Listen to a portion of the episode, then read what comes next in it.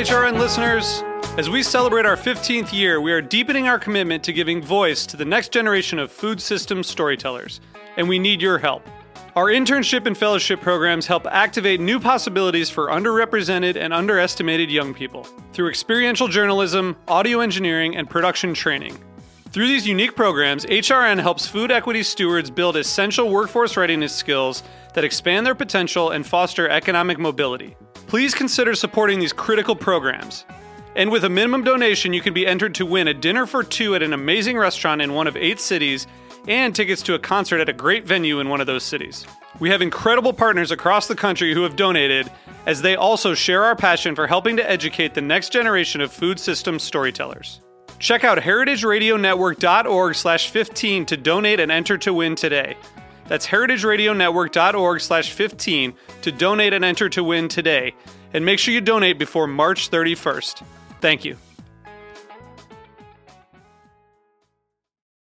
Today's show is sponsored by Bob's Red Mill, 100% employee owned and operated, and founded on the principle of good food for all. Learn more at bobsredmill.com slash podcast. You're listening to Heritage Radio Network. We're a member supported food radio network broadcasting over 35 weekly shows live from Bushwick, Brooklyn. Join our hosts as they lead you through the world of craft brewing, behind the scenes of the restaurant industry, inside the battle over school food, and beyond. Find us at heritageradionetwork.org.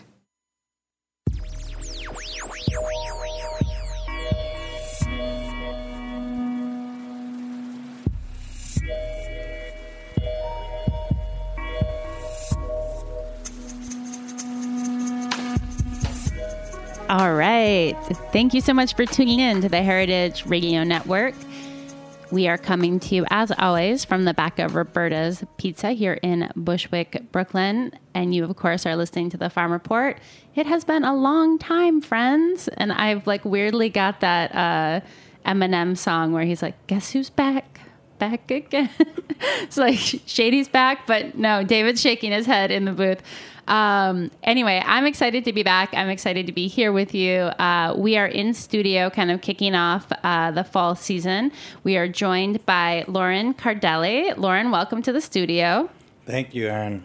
Um, so, we are going to be talking about an organization that Loren is at the helm of. He is founder, operator, overall boss man of a growing culture. Um, a growing culture, their mission is to uh, is advancing a culture of farmer autonomy and agroecological innovation. And their vision is a sustainable food system inclusive of farmers and healthy for the environment.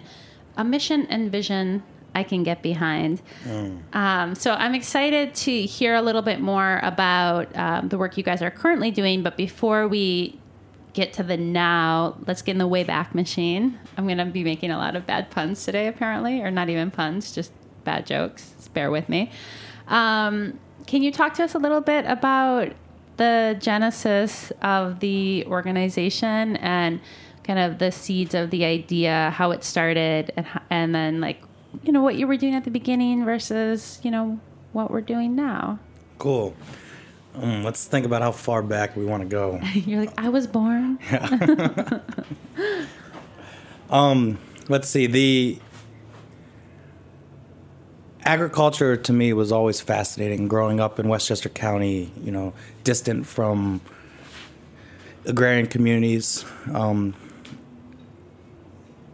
our connection to place and food was something that was magnetic to me, but was absent. You know, growing up in a Puerto Rican and Jewish family, food was a part of our culture, um, what we came around together to share stories around, but um, the on the ground experiences of actually cultivating and being close to the cultivators um, was something that was distant. And so, on my quest to become more connected, I I went to the Putney School in Vermont, where you'd wake up at five in the morning and milk cows before classes. You're like, there I yeah. was, a, a, Puerto Rican boy from Westchester milking cows with the Vermont woodchucks. Yeah. Absolutely. Um, and that was like an incredible experience. I still remember Mavis, one of our brown Swiss prize cows. Um, incredible. We used to take naps with her out in the field. Um, but yeah, I got this connection, and and I had some learning disabilities and language disorder, speech impediment, um, and being able to express myself through landscape design, through working with agrarian um, animals and, and crops, and, and cultivating, you know, my own environmental and social community, I was able to really um, find confidence in myself and, and, and, and, and build my own narrative. Um, and that was something that was really powerful to me and led me to, after high school, to decide I didn't want to go to school and travel the world. And I got a one way ticket when I was 18 to Latin America and started traveling um, without an agenda or plan. Whoa. And your parents were just like, see you later, son. No, my mom didn't sleep. You know, my mom's Yeah. the Jewish one, so she was Okay. up all night. Yeah, um, yeah. It was it was hard um, for them, but it was it was a process that I had to go through for myself. Um, and I think we're all grateful for it. But there was a time where I, long story short, I met this smooth talking Belizean man at a bar. Um, and he convinced me to go really far into the bush um, and trust him and learn how to live off the land. And so, about 10 o'clock at night, we loaded up with some basic groceries and tobacco a pickup and drove for hours and hours. And finally, arrived in this logging village that wasn't even connected by any kind of roads but logging roads. Um, then we get there and he says, All right, we have an hour and a half, two hour hike into the bush. Um, so we hike into the bush. I remember the stars, the night, hearing all the animals, that was howler like monkeys. crazy. Yeah. you're like, uh, what's that? it was insane. I trust. I mean, yeah. um, and so we get into this place. He puts me in a hammock. I can't see anything. I wake up the next morning and I'm in a slash and burn encampment. There's a river running through it. We are growing crops, and there's him and a elder, nine fingered elder named Tiple. Um, and we begin to. I join with them, and we they teach me everything from finding wild medicinals to hunting to cultivating our own food to cooking to cleaning to you know everything. Um, You were in it. I was in it. It was like Bush 101. It was crazy. Why do you think that he was like this dude? Um, long stories. I don't know. Um, I think it was.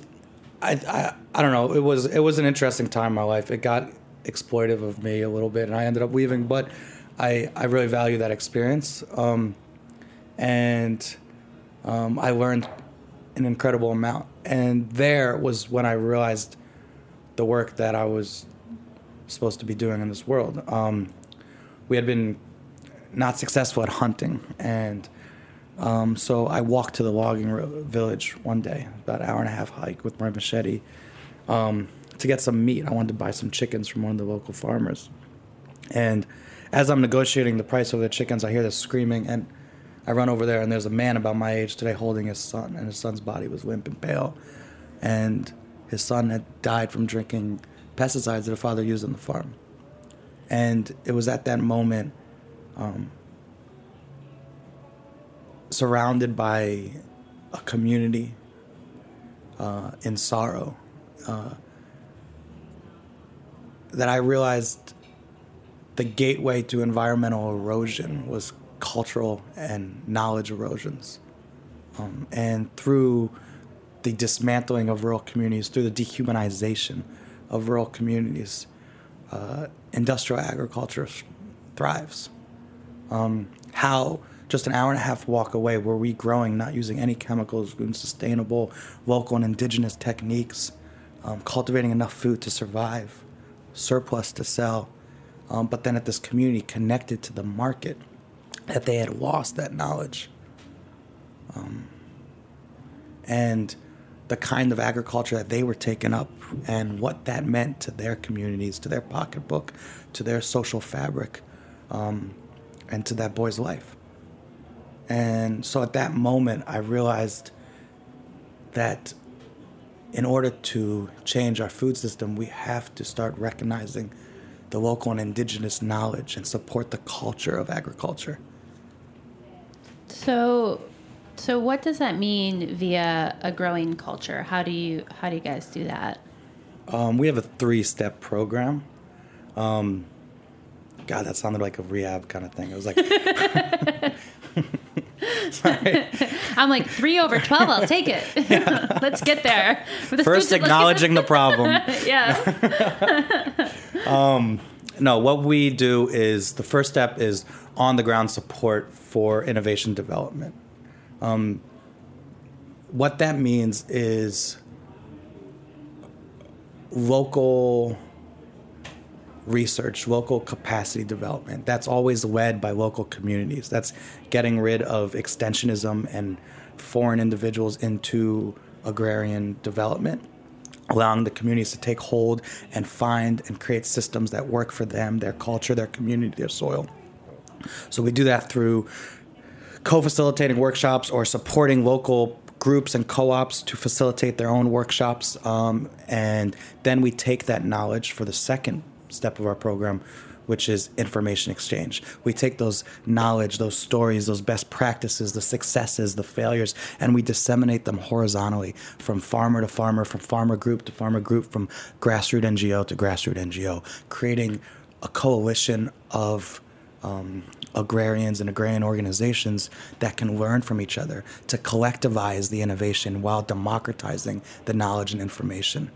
Um, the third step is advocacy, which is where we work to create op eds, to create documentaries, films, media, um, voices that where we strive to share the narrative and perspective of the grassroots with a capital G, the ones who actually grow our food, the peasant food web, the 2.5 billion people that exist in our food system today. Um, and we try to change the way we view them because we believe that changing our food system starts with changing the way we, the world views farmers. So, lots of details uh, at www.agrowingculture.org, um, where where you know, you know you guys can get in and obviously support their work, but also see some really compelling videos. I want to understand how, you know, so you have this kind of come to the Lord experience, and then what, like how did how do you go from like being in the middle of the South American bush to having you know a website and videos and a three prong system? um, Yeah, it took, let's see, so it probably took seven years. Yeah, it took about seven years till I started A Growing Culture. Um, I guess I kept traveling, and then I decided that I wanted to go to study sustainable agriculture. And one of the only schools that was offering that, that was, and it was the only school that was um, offered a curriculum in it, but also you had to work and had a work component. So we had a, an amazing farm with, you know, grass-fed cattle, farrow to finished pork operation, growing our own organic grains. Um, you know, crop rotations, tractor work, combining maize. I mean, this was a full operation um, alongside the courses, and that was Warren Wilson College in Asheville, North Carolina. Um, and so, what I did was, when I left Latin America, I got a job in a factory in the Midwest to try to motivate myself to learn um, and go to school, and then wait a minute, wait a minute. You got a factory job to motivate. So you were like, because the factory job was so horrible, you're like, I want to go back to school. Oh, yeah, was- like that was that's the motivation. Is I that worked on a. I worked on a on a line for ten hours a day, um, where if you slowed down, they had to stop and everybody stared at you. right. And yeah, I did that. Um, I lived with my grandparents um, in the Midwest. Saved up some money, uh, applied to school. The only school I applied to was Warren Wilson College. Um, I also applied for a scholarship through through Annie's um, Natural Food Company. The I, macaroni and cheese Yeah. guys, white white cheddar mac and cheese. Yeah. Ooh, loving it.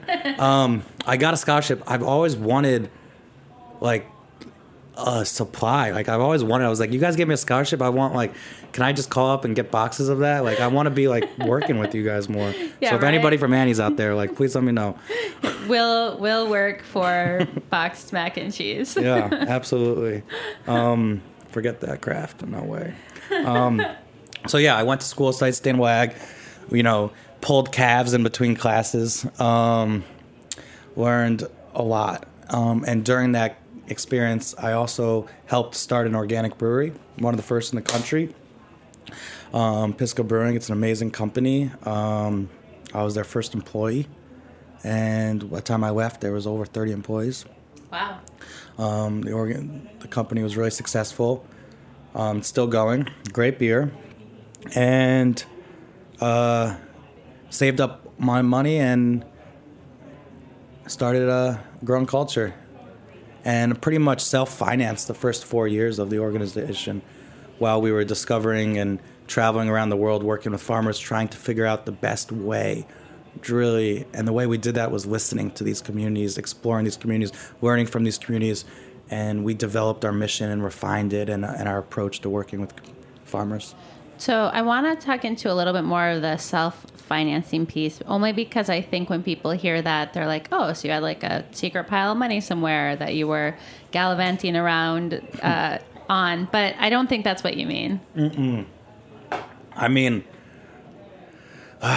budget one-way tickets um, sleeping on floors in communities um, not staying in hotels um, sometimes sleeping outside Am, am I right in saying like not having a savings account really, not having insurance, not having? Oh, we didn't have any insurance, yeah, any of that like- stuff. Yeah, there was no insurance um, for the organization, not for me, um, and we just went off, and it was only me at that time. Mm-hmm. So I went around the world exploring some of the most remote villages and communities around the world to see how do they grow food sustainably how have they continued to grow for countless generations without depleting the soil without destroying their social um, culture you know and their environment. So i learned from that. I learned how they communicate with each other how they share how they tell stories how they learn how they experiment um, and that took me to almost 40 countries around the world um,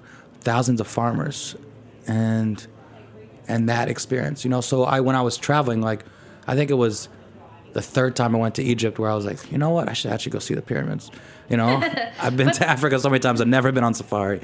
right. So this, like I think in a in a way what you're kind of describing is like a really self designed course of study. It, it had more than an organization. The first years, it was definitely an intensive learning course that I that I put myself through. A lot of reading, a lot of writing, a lot of exploring. So then what happened? You did you come back you came back to the US and you're like, "All right, I've just been on these like years of epic adventures. I have all this information. I have all these feelings about it. People need to know."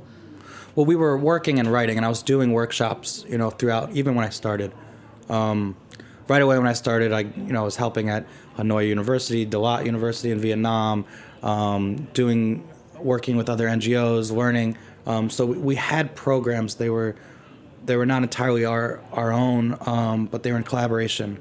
Um, and I was writing and sharing, and we had our website and our blog.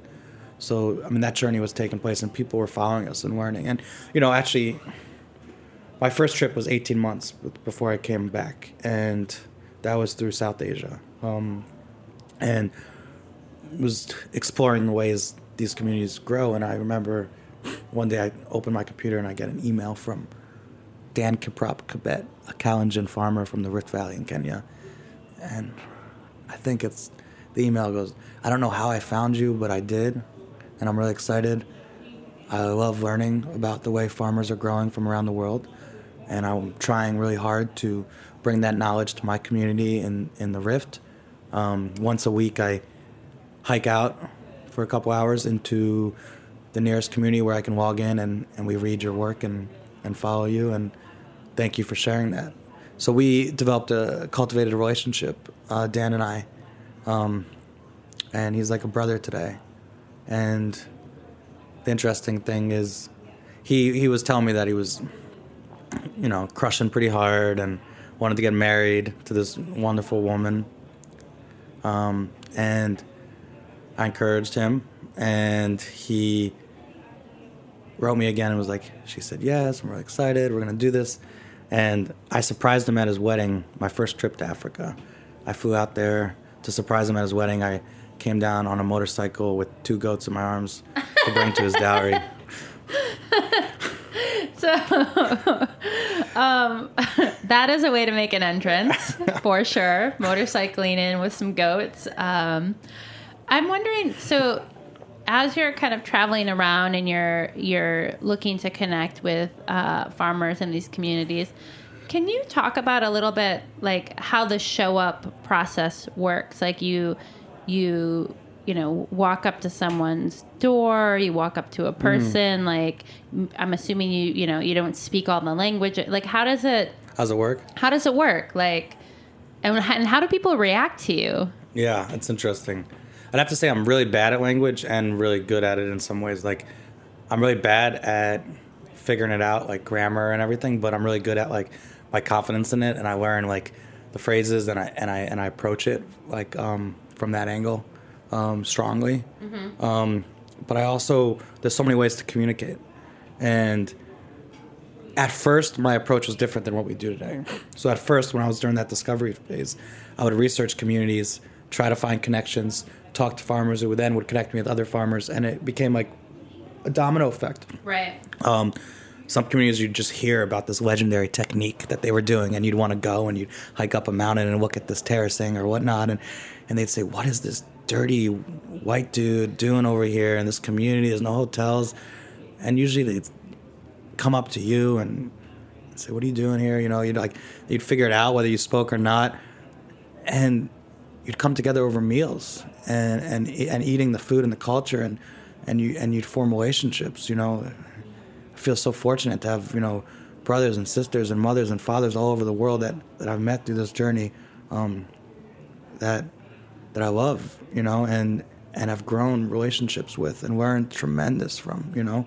Um, nowadays with our work, we partner with groups, so we get we don't want to come in and and impose ourselves, and so we get requests to partner with groups, certain uh, participatory NGOs, grassroots NGOs.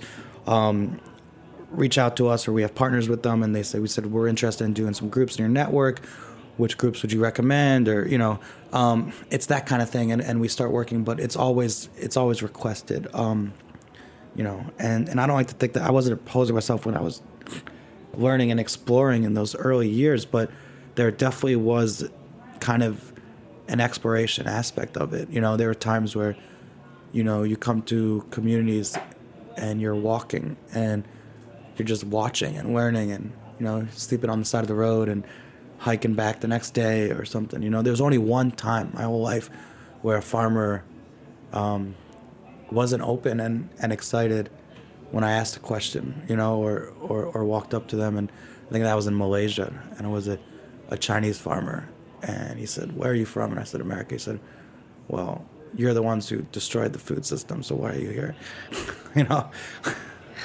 which I respect, like, you know. I'm, I'm sorry. uh, um, all right. Well, we are going to need to take a quick break to hear a word from our sponsor, the people who make this very show, this very thing you're listening to possible. Um, but hang tight. We'll be back with Loren Cardeli of A Growing Culture in one moment. I don't think there's anybody worthy to run this company but the people who built it. I have employees who've been with me for more than 30 years and mm-hmm. plus. Each and every one of them deserves to be an owner. That's just the way it ought to be, and that's just the way it is. This is Bob Moore. He and his wife Charlie started Bob's Red Mill almost four decades ago. Today they offer one of the largest lines of organic whole grain foods in the country. And in 2010, on his 81st birthday, Bob gifted ownership of the company to his employees. I'd received plenty of offers to buy my company over the years, but selling out never felt like the right thing to do. When the time comes to let someone else run this show, I can't imagine selling it to a stranger. Giving the company to my hardworking employees just feels right. The company now has an employee stock ownership plan, or ESOP. Stock is put in a retirement plan for all of its employees. When employees retire, the company buys back their shares. According to the National Center for Employee Ownership, about 11,000 companies in the U.S. currently run as ESOPs. It just shows how much faith and trust Bob has in us. That's Bo Thomas, the company's engineer and maintenance superintendent. He's been with Bob's Red Mill for over 27 years and has put his four children through college in the process. For all of us, it's, it's more than just a job. And, and obviously, it's the same way for Bob, too. Bob is still very active in the company. He's the president and CEO, and you'll find him working at the mill just about every day. Because when you love something this much, you want to be a part of it. Well, I may have given them the company, but the boss part is still mine. Bob's Red Mill is committed to sharing only the freshest, best tasting whole grain foods on the planet. Learn more about their mission of good food for all at bobsredmill.com slash podcast. Okay. We are back. Thanks for uh, hanging with us. So, Loren, you and I actually got connected through um, Haven's Kitchen. You guys are going to be hosting a little bit of a fundraising event there um, later in the month. Can you tell us a little bit about like how that came about and and how folks can uh, come if they're in the New York area? Absolutely. Um, Alison Cayne is amazing. Yes, concur. um, totally awesome and i love everything she's doing at haven's kitchen um, i was actually connected to her through a good friend zoe maya jones um, who actually went to warren wilson with me um, and we hatched an idea to have a f- benefit um, at haven's kitchen so nobody uh, you know to, to get the word spreaded and uh, spread out and um, and to promote us and to um,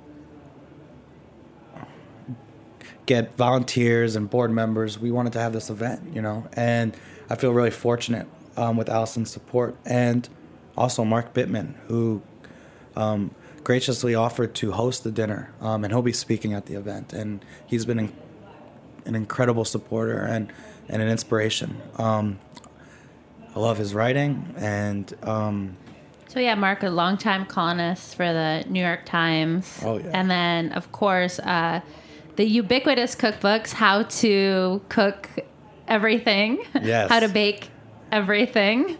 Um, uh, yeah, I mean, Mark obviously in, in many ways has like set a lot of the tone for different food conversations uh, nationally for a long time.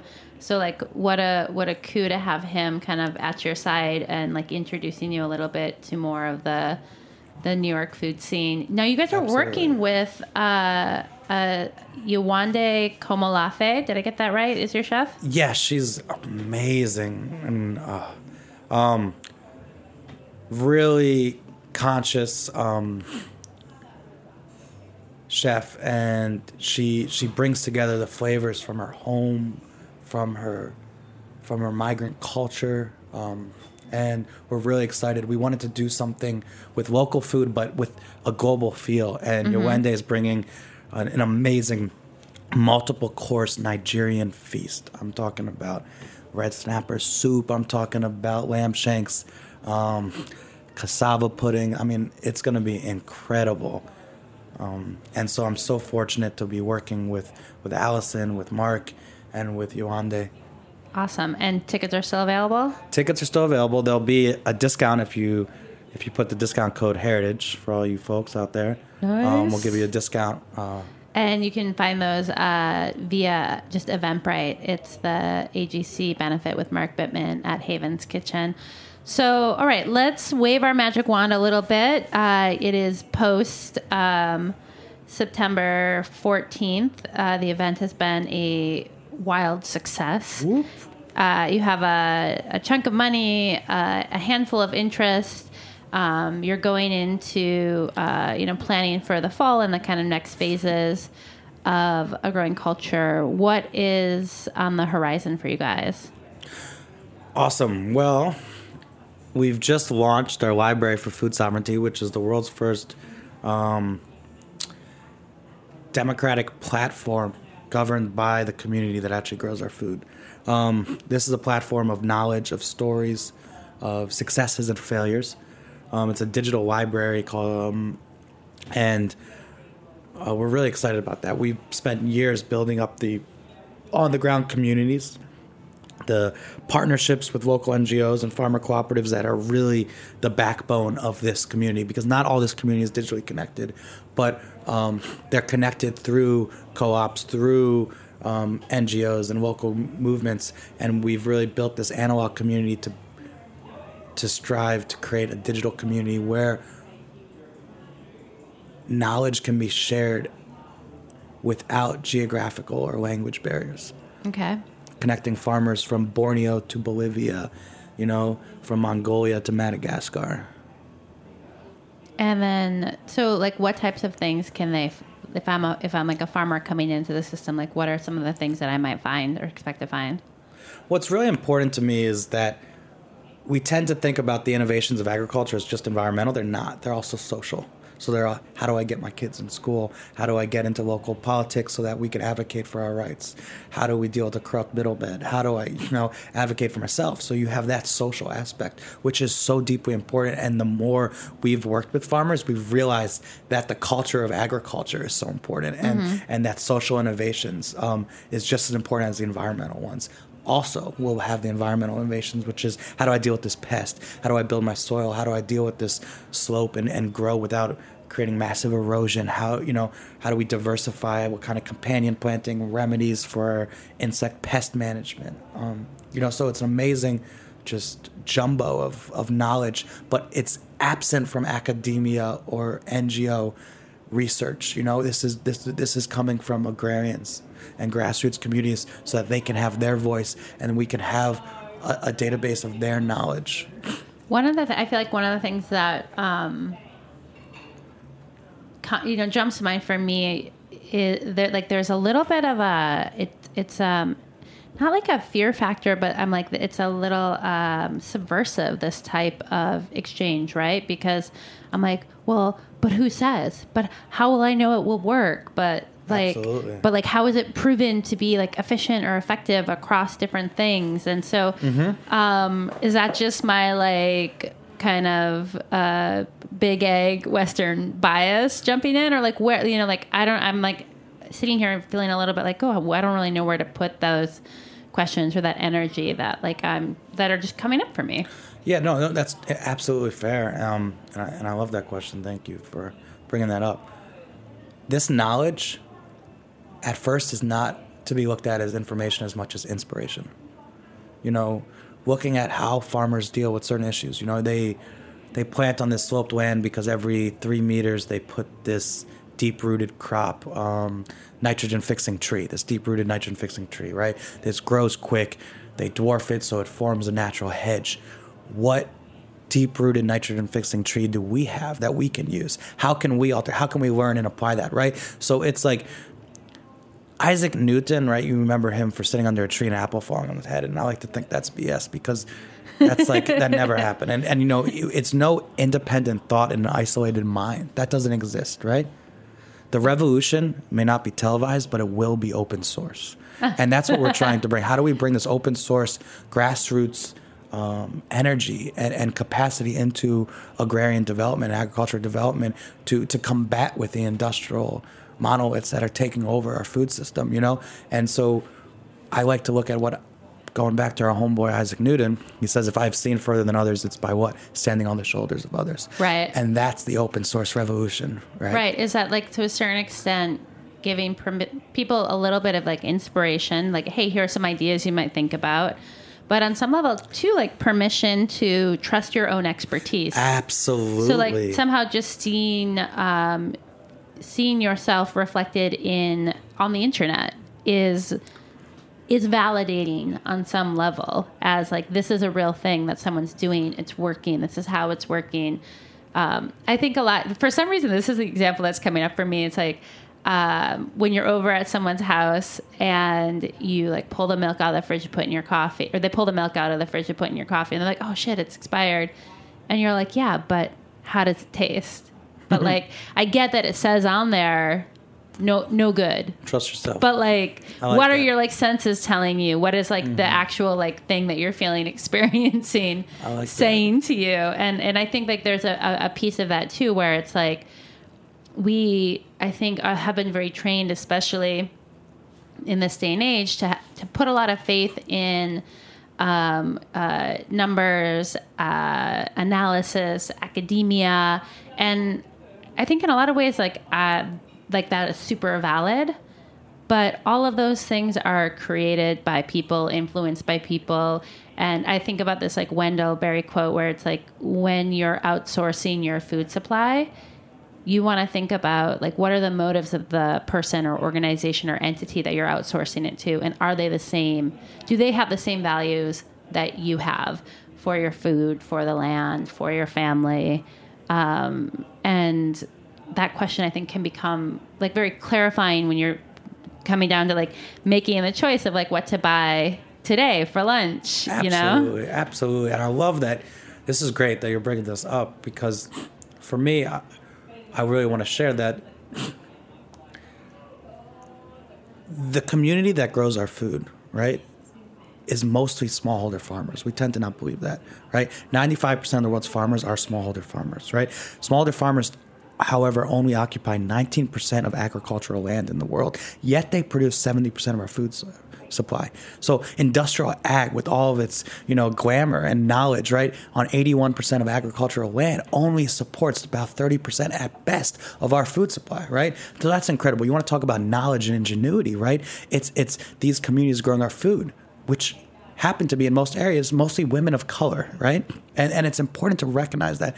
And then you take that understanding and you look at the narratives and the myths and you look at the exploitation and injustice that's happening agrarian communities are under attack through unfair trade deals, through the you know expansion of industrial agriculture, through the loss of their rights and their land and their community to bring down their price so they can't live, which leads to in a world where 850 million people are starving, 70% of them are actually the ones that grow food. They're farmers. And this is injustice, right? So when you look at this continual and consistent oppression and dehumanization of these people, you look at really the, the importance is to see that these communities aren't treated as objects or pawns within a food system, but as amazing, ingenious innovators that are subjects that have action to transform their world and the world around us. Not just consumers, right? That we have all the power, but they too. And how do we bring that and support them to allow them to reshape a food system, to retake their own food system, and that we can benefit. And it's not just a food system that's environmentally sustainable, but one that's socially just and equitable as well.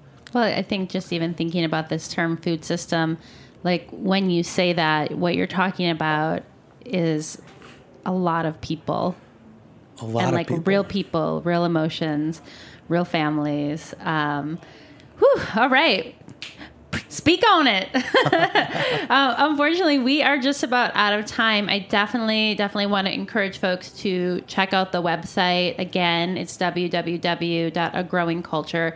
Um, that dinner again at Haven's Kitchen is on September 14th. Make sure you use the code Heritage uh, to get your sweet discount and come hang with me Ooh. and Loren and Allie, and of course, uh, the formidable um, Mark Bittman and, and, eat some delicious, um, lovingly prepared Nigerian food. I cannot wait.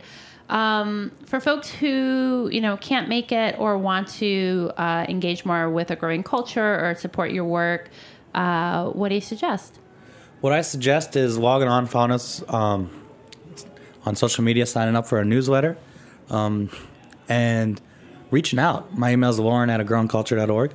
Reach out if uh, you want to be part of the team. Uh, there's always room for everyone to be a part of this movement. And I'm really excited to get to know everyone and to build community um, in North America um, that's wants to to support the farmers of the world. Awesome, Loren. Thank you so much. Thank you, Erin. All right, guys, we did it. You did it. We made it to the end of another episode of the Farm Report. Thank you so much for tuning in. Thank you, of course, to Heritage Radio Network, the organization that makes our work possible.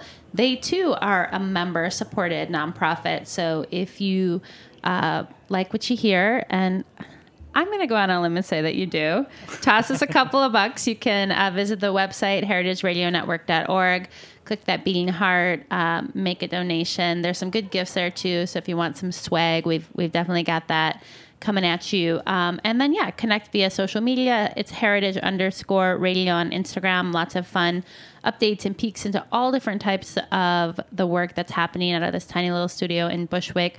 Over 30 shows every week. Anything you could want to learn about in food, drink, or agriculture, they've got you covered. Thank you so much for listening. Stay tuned in.